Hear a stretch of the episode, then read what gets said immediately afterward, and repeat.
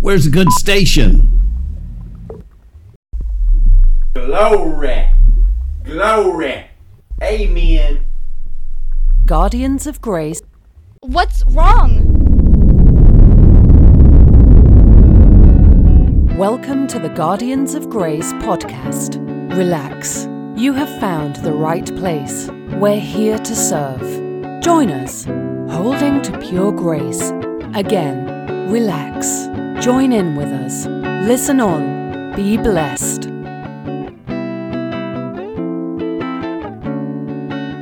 Fenders of Grace. Hello again, everyone, and welcome to another edition of the Guardians of Grace podcast. My name's Bill, and I'm here with longtime friend and Grace Guardian guard dog Steve. How you doing, Steve? Good, I'm doing well. Everything is just kind of blossoming, so I'm, I'm, I'm doing good and I'm happy. That's what I hear. I hear there's some new things. We might have a Twitter account and Instagram account. Yes, things are looking good.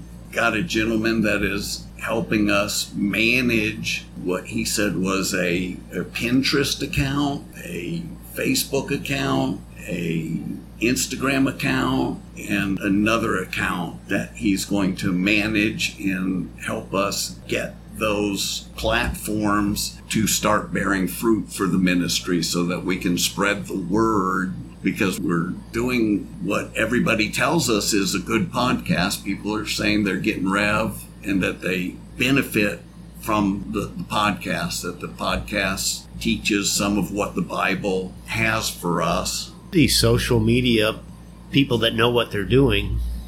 Yes, yes. The guy will charge us. He has to. He can't do it for free. It's too much, too many man hours. But hopefully we can we can pay for it. And at least I'm meeting the guy and getting together with him. And I do hope that we can pay what he charges and that the ministry can begin to expand and the word can begin to be spread. That's Pinteresting. Sorry. Interesting instead of interesting. That's Yeah. funny. I had never heard of Pinterest till you just. Yeah, I don't know anything about Pinterest either. I've never heard it or seen it. I don't know what it's about. If it's a platform that'll help us advance the gospel, I'm all into it. I'm all into it. If any of you on the Facebook page know much about Pinterest, put up a post and tell us what it is.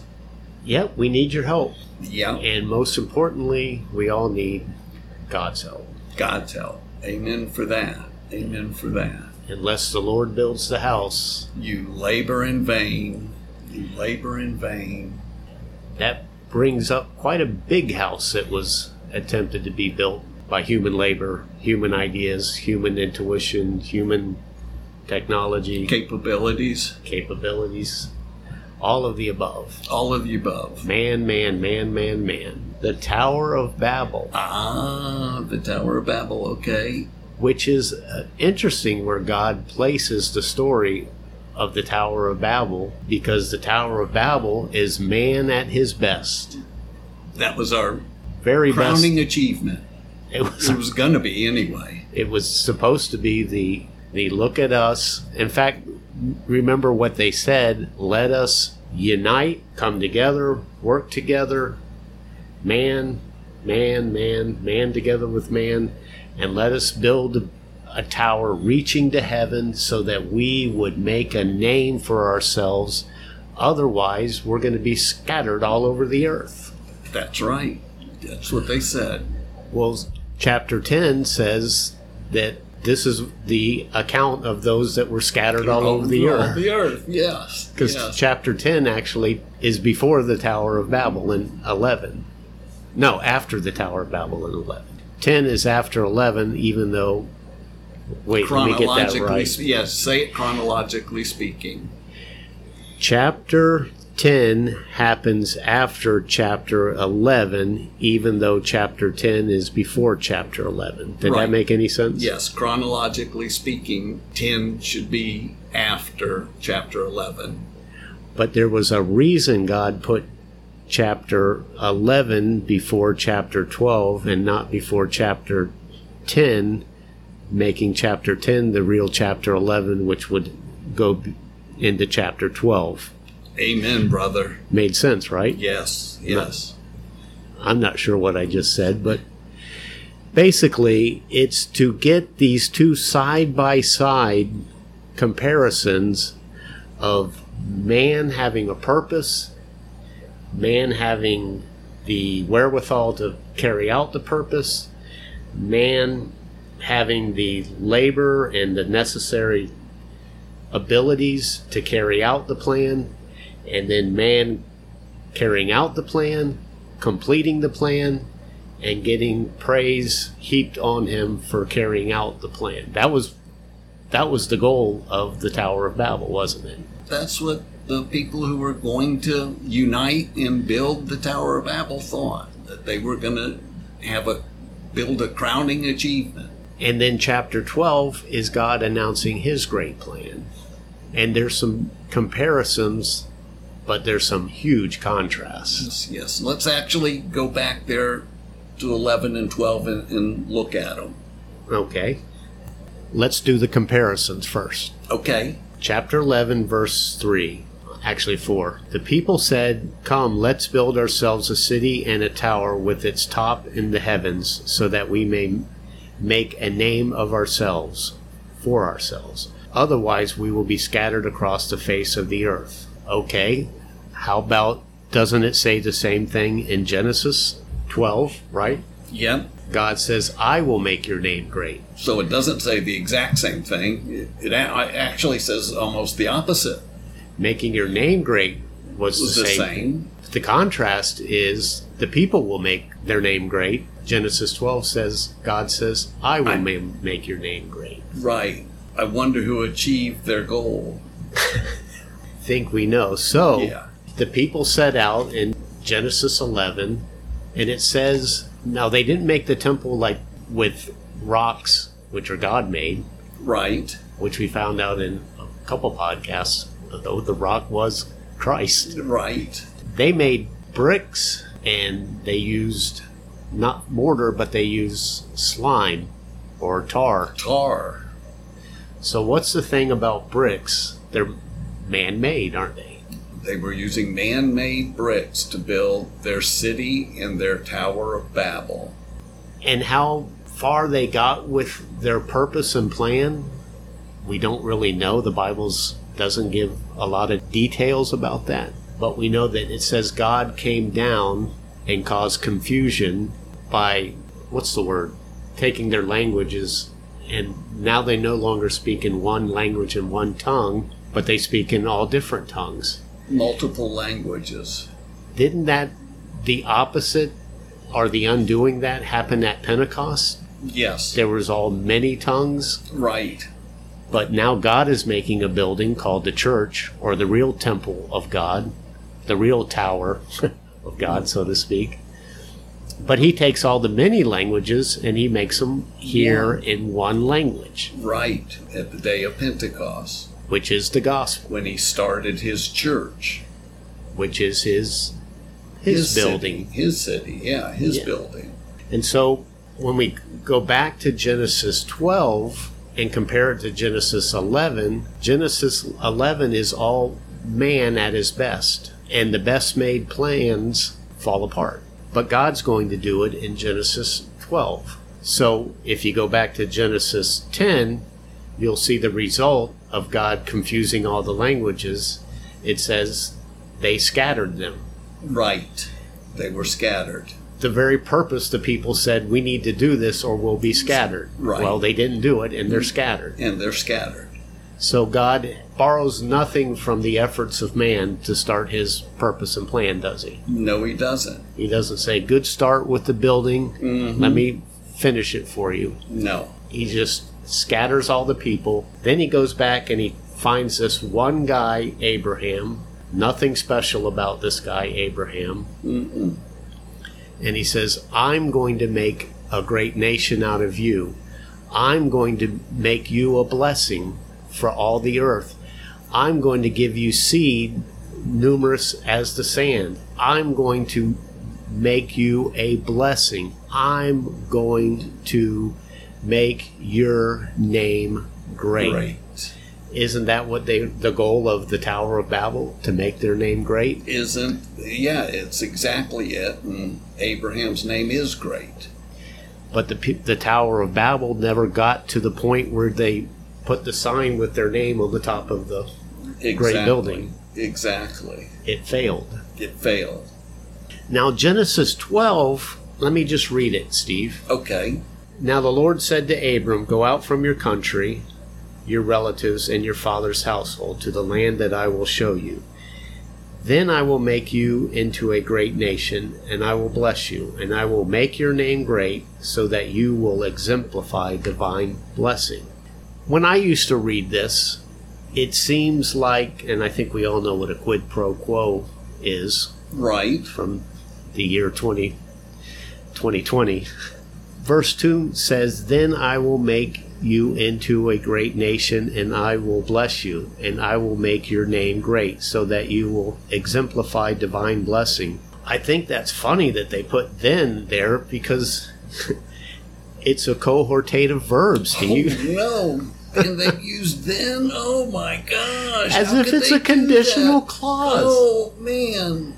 It's a cohortative verb. It's It's not a conditional clause. But if you put then, It seems it's like, it's one. Like if you leave your country, Yeah. if you leave your relatives, Right. and you leave your father's household and go to the land I will show you, then I will Yeah. make you into a great nation. Would be Yeah. okay to read it that way, but it's an obvious cohortative. Can, can I just get you to remind me what a cohortative verb is? Yes, I can, but we'll have to do a a redneck Hebrew word study. Okay. Okay. which, as we both know, I am not qualified to do a redneck Hebrew word study. Even less qualified I am to, to do a redneck Greek study. But Even they less are fun. qualified. They are fun, and we do learn from them, Bill. We do learn from them. I'm going to use the net notes because the scholars of the net notes have some really good insight. Oh. Too bad they didn't follow it here, but Right, right. You've just got to use your your scholarly voice. Okay, scholarly voice defining what a cohortative verb is. Genesis 12:1 note net notes from the scholars. The call of Abraham begins with an imperative, followed which would be go out, followed by three cohortatives indicating purpose or consequence that I may or then I will. If Abraham leaves, then God will do these things. The second imperative, literally, and being a blessing, is subordinated to the preceding cohortatives and indi- indicates God's ultimate purpose in calling and blessing Abraham. On the syntactical structure brought forth by Mr. Chisholm, Evidence in Genesis, a case for premillennialism. For a similar sequence of volitive forms, see Genesis 45:18. Okay. Okay, so what did the scholars tell us, Bill? Put it in layman's terms. Let's, what they're saying is a cohortative verse is not verb. Cohortative Based. verb. the, yes, a cohortative verb is not a conditional clause. A cohortative verb is always in the first person, I or me, and it indicates purpose. So when you read the three cohortative verbs, it is God saying, I will do this. I will make your name great.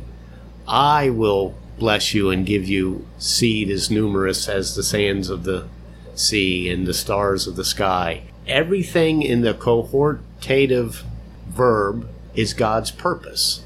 And it comes to a climax when it says in Hebrews, God wanting the purpose of his will to be known. known, he swore with an oath. So, by, by two unchangeable things, which is as impossible for God to lie, we who have fled to take hold of the hope that was pointed out to Abraham can be greatly encouraged. We have this hope as an anchor for our soul, which Abram de- desperately needed an anchor at- from time to time. yeah, he sure did need an anchor.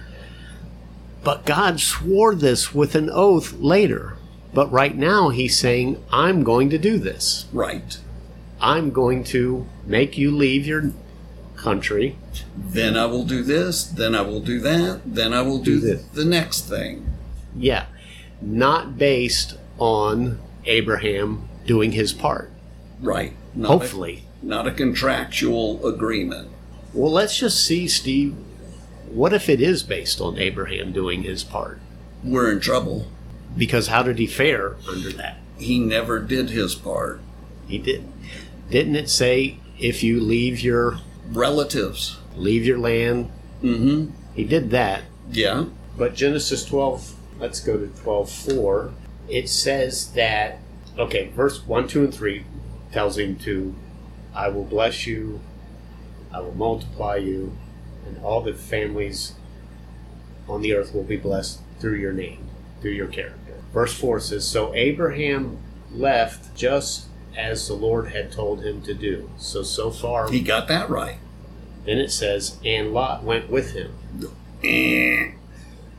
You Shouldn't have done that. That was Not part of the plan. direct disobedience. So if if this is a conditional clause for Abram to meet, Yes, then God struck him down with lightning. then right out of the right right out of the box, he failed. He failed, He left the country, but brought Lot. but brought a relative, which he was told not to do. But Steve, it's not dependent on Abram cooperating with the plan. Thank No. God. No. It's better if he does, Right? but it's not dependent on it. No, no. If God said it, then it's a plan and it's going to work out. Unlike the Tower of Babel, where man said it and it didn't work out. It, it there is no difference in it. And And the purpose of this podcast is not to bash Abraham's faith, no, although he's called the giant of faith, the, the Right. king of faith. It's to the purpose is to show the faithfulness of God in spite of that's it. our unfaithfulness. Because God never punished him, and God made right everything that Abraham did wrong. Let's look at Lot, for example. Yes, He was told to leave Lot, correct? yes, But Lot went with him.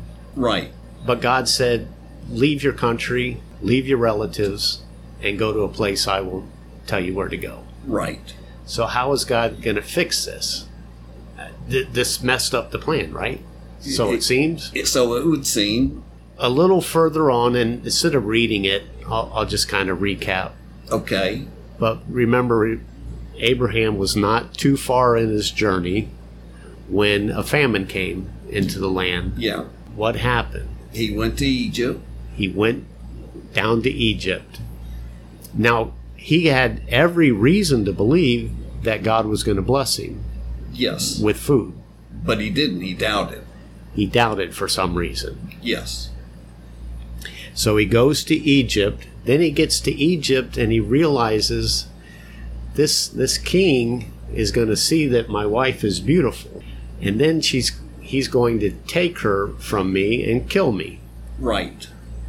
So Abraham, the man of great faith, says to his wife, Why don't you lie to the king and don't tell him you're my wife, but tell him you're my sister? Then at least he won't kill me. Doesn't seem to care what happens to her. She she'd be raped. The reason he thought that would happen to me because he thought she was beautiful. Right. So he was willing to lie to save his own skin again, and to let his wife get raped. If it meant he didn't get killed Exactly. and he got something to eat. Right. All because he doubted the promise of God. God just turned all that around just like he had done God some big favor because he got blessed. He did get blessed, Steve, and it was this Pharaoh that blessed him and said, gave him all these cattle, all these livestock, all these servants, male and female servants, just loaded the guy up. Yes. Now that seems like it would be a blessing, doesn't it? Yes. But in fact, it was not a blessing at all. It was the instrument that God used to get Lot and Abraham back on track because Lot was not supposed to be there. But he used all this livestock and all the gold and everything that was it became a burden and the two couldn't live side by side anymore. Not taking care of all that livestock and yeah so they split up and now abraham is back where he's supposed to be in this land by himself. Wow, isn't that amazing? it, it is amazing. It is amazing but god did it painlessly. He could have just smite him down with leprosy and made them split up but he he didn't he smited them with gold and silver and it says women servants and men servants the the king literally gave him people And God did it for a purpose. so that his plan would keep rolling on And so now Abraham's alone. Yes. And he's left his country. And then the next part says that God showed him the land east, west, north, south. Yes. So God showed him the land, got him away from his relatives, and took him out of the land of Ur, Just like he said. just like he said. Just like he purposed. Yeah. It just brings to mind that verse in Ephesians about God works out all things after the counsel of his will, after the counsel of his plan. It, it works that way, just like he had to put Jonah in the belly of a fish. But his plan was still carried out. His plan was still carried out. And right here we can see that it's just exactly as he said. So the cohortative purpose is completely intact, even in spite of these blunders. Yes, yes. God is so faithful. He is faith. He accomplishes what he says goes. It Yes. gets done. Amen. Let's go look at another example.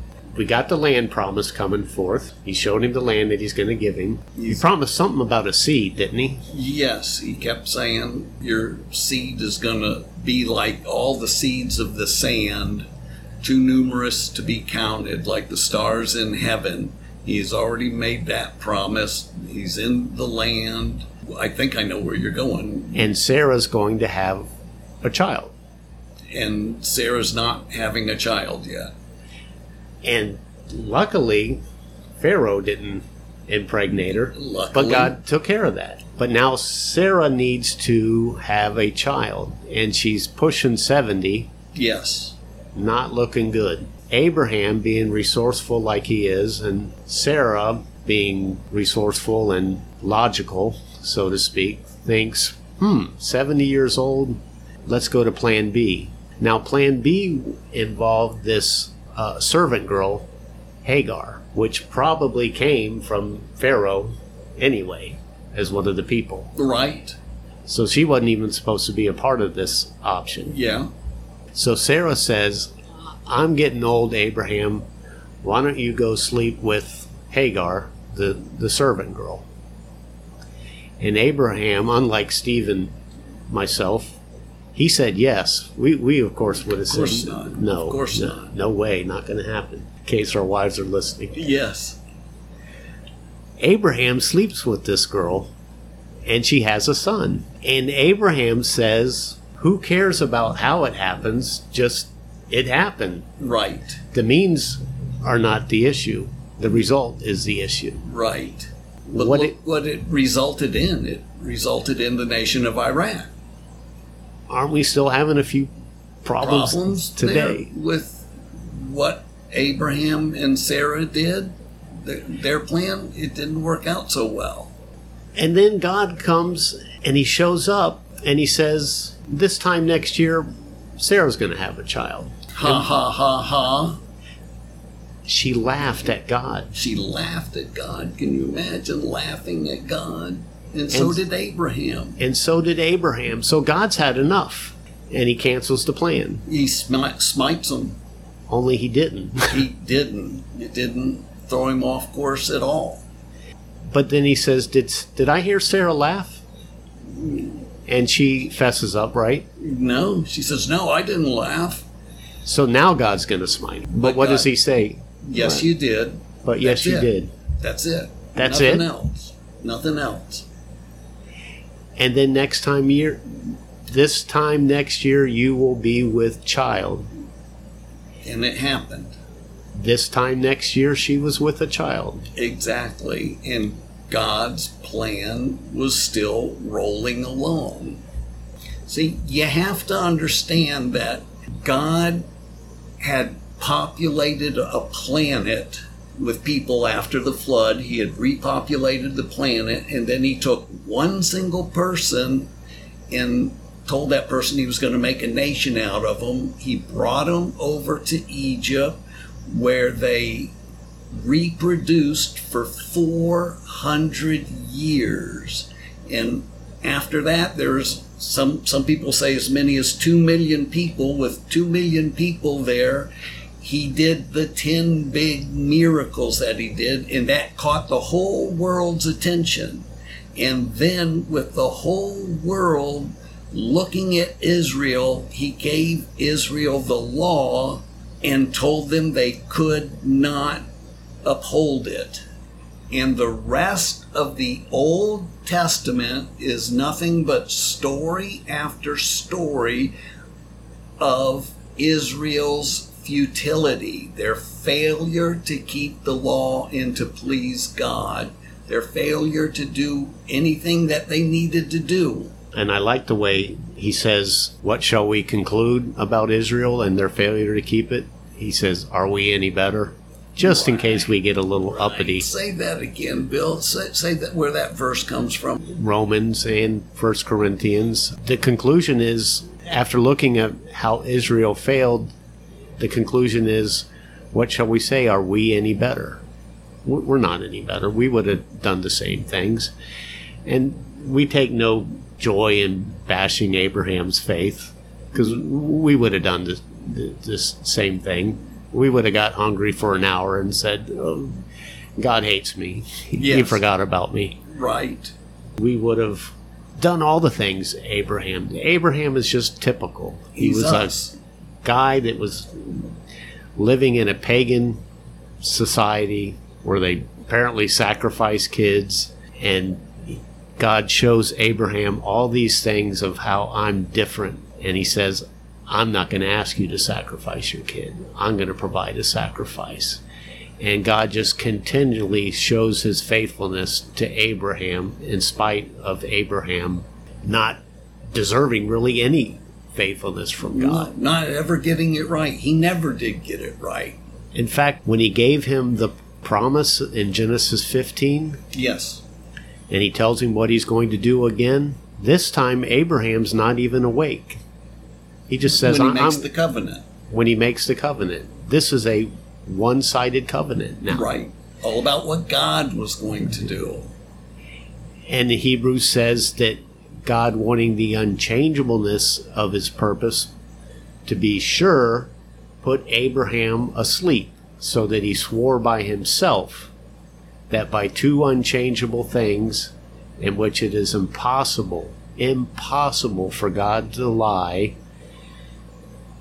the, two unchangeable things are that when God says something, it's going to happen, and it's impossible for God to lie. Really, three things. And he swore with an oath, and he swore by himself that we who have fled to take hold of this hope, which would be a promised seed which we found out in our Pentecost podcast, that promised seed turned out to be Christ.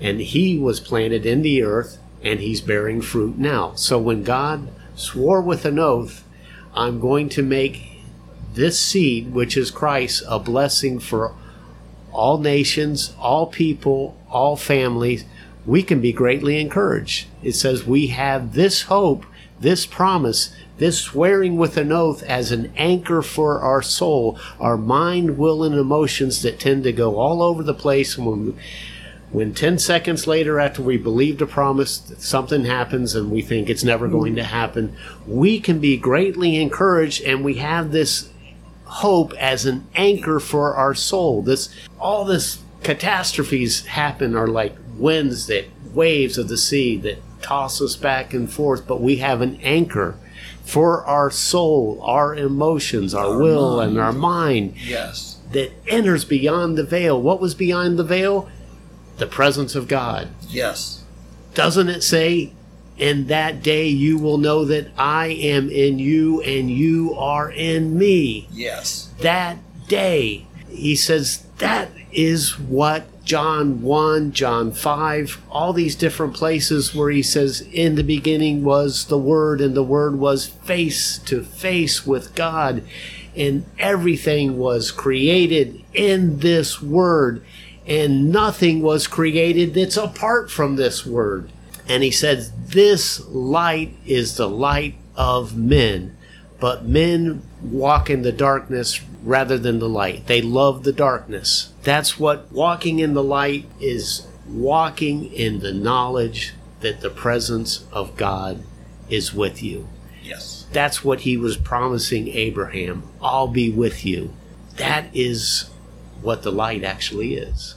The light is Christ. Didn't in Jeremiah say about Jesus, it's too small a, a thing that you be a light just to the nation of Israel, but I'll make you a light to the whole world. It says that exactly. Yes. And notice in John 1, it's the light and it's also the darkness. There's only one darkness and there's only one light. So the darkness is our inability to see God's purpose and plan, our inability to follow God's cohortative purpose that He gave in Genesis 12. But Genesis 12 was what? It wasn't a quid pro quo. No.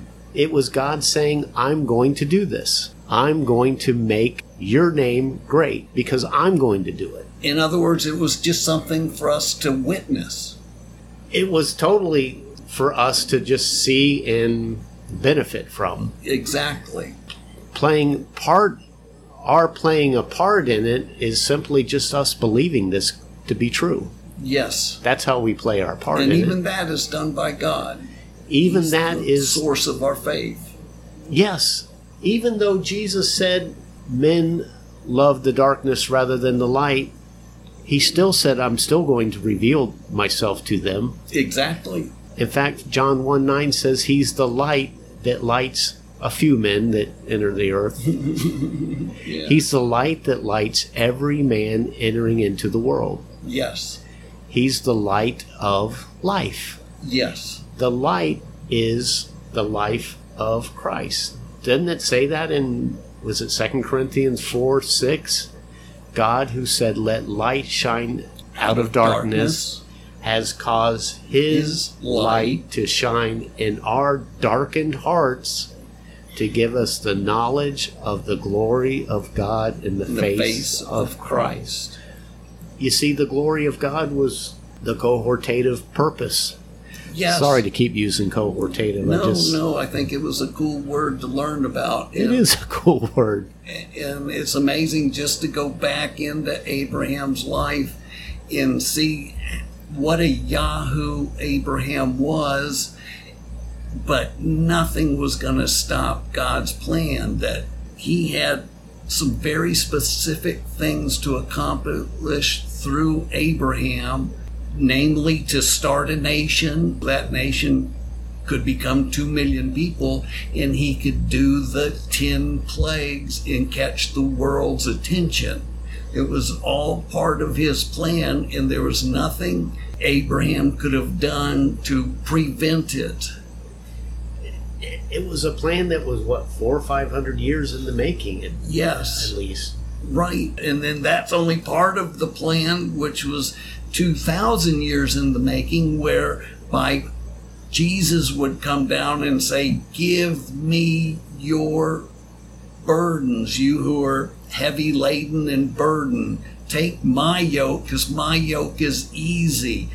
He worked out that plan for 2,000 years before Jesus came and said that, but it was at the right time according to God's plan because Israel had 2,000 years to try and obey the law and they proved they were witnesses against themselves that they were going to try and obey the commandments, the 614 laws that make up the Mosaic law that they were to live by.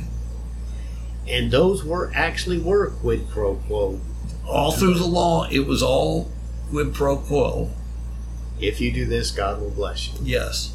And he trashed them constantly. And now we see in a change of events, now that Christ has come, all those Ten Commandments actually become ten promises. You can read them as promises. You will have no other God. They are all yes and amen in Christ. Even better. Yeah. Every one of them is yes, no matter how many they be, is I think how the quote goes. They are all yea and amen in Christ. Yes. Had to say yea for the King James only. Do you by chance know where that verse is? Uh, that'd be nay for the King James only. no, it's Second Corinthians one twenty. Okay. Yep. You believe you're right on that. But the point is, the point of the podcast is to say that no matter what you see yourselves doing throughout the day, because our lives are no different than Abraham's life. We let God down and see ourselves letting God down constantly. These letdowns are not going to alter God's plan and alter God's plan that he has to do through us. Everything that God wants to wants Jesus to accomplish in us according to God's eternal purpose is going to get done. That's why in Philippians 1 6 it could say, I'm convinced of this one thing that he who began a good work in you will carry it on to the day of completion. He'll do everything that is planned for him to do through you. And whether you see yourself acting like a Yahoo from time to time, every single time, at the right time, God will speak or do something through you. And that's all according to His plan. And when He is speaking or doing something through you, you can experience the God of the universe in you. You can experience heaven on earth. It's all the same thing Amen. But to know that you're the vessel of God and that He uses you is is just such an awesome privilege. It reminds me of that in Hosea, I think it's an 11, when he was talking about Ephraim, which is Israel, and mm-hmm. he says, Bless him. Even though you keep turning from me, even though you keep messing up, even though you keep prostituting yourself with other gods, he says, I have such love for you, though, that I cannot give you up. Even though you keep letting me down and turning from me, I can't give you up because I am God and not a man. Isn't that cool? Oh, that's just awesome. That's the good news that we can have as an anchor for our souls. That, that's literally an anchor for your mind, your suke, your psyche. It's an anchor for your mind because your mind can just pummel you with, with thoughts of condemnation. I let God down. I let He's God done with down. me. He's done with me. I But he says I'm I can't do it. Right. because I'm not a man. He- right. He, he can't. And he's got a plan. And you are part of that plan. And you are part of the Lamb's book of life because every time the story speaks about what Jesus did through you, your name is in the book of life. Like Jesus made Steve feed the homeless or something whatever Jesus does through me is recorded in the book of the life of the Lamb. The Yes. book of the life of the Lamb, the story of his life. My name can be recorded in the story of his life when he is doing things through me. It's a beautiful, beautiful message. And I hope this is making sense. And I just pray to God that looking a little bit at Abraham would allow us to just see another glimpse of God and his goodness for us. Just that idea of your name recorded in the book of the life of the Lamb. I, I think we've given that definition before, but you can look it up too. Yes. When you see the, the word in Hebrew, name, Yeah. it, it doesn't mean Steve Leonard. It means the character or what you're known for. So when the promise was given by God, I will make your character great and I will make your you synonymous known for something the bringing the promised seed Yes. and so the, in the Tower of Babel, they said, We will make our name great. But they didn't have great character. What they were known for was their failure to complete the building project, basically. Yes. Yes. But with God, failure is not an option. No, and it makes me think that maybe we could, because we're, we're talking about how we see ourselves fail and everything, even though we're Christians, and we feel like our name is not associated with greatness, but our, associ- our name would be associated with the mud after having a very, very bad day. I believe we can look at how God described Abraham in the book of Romans, and it will turn out to be very, very good news for us after we've had a bad day. And it's talking about Abraham. So maybe we'll, since we brought out the life of Abraham today, maybe we'll we'll bring out just how God sees Abraham in the next podcast. Yes. Positional truth. Yes.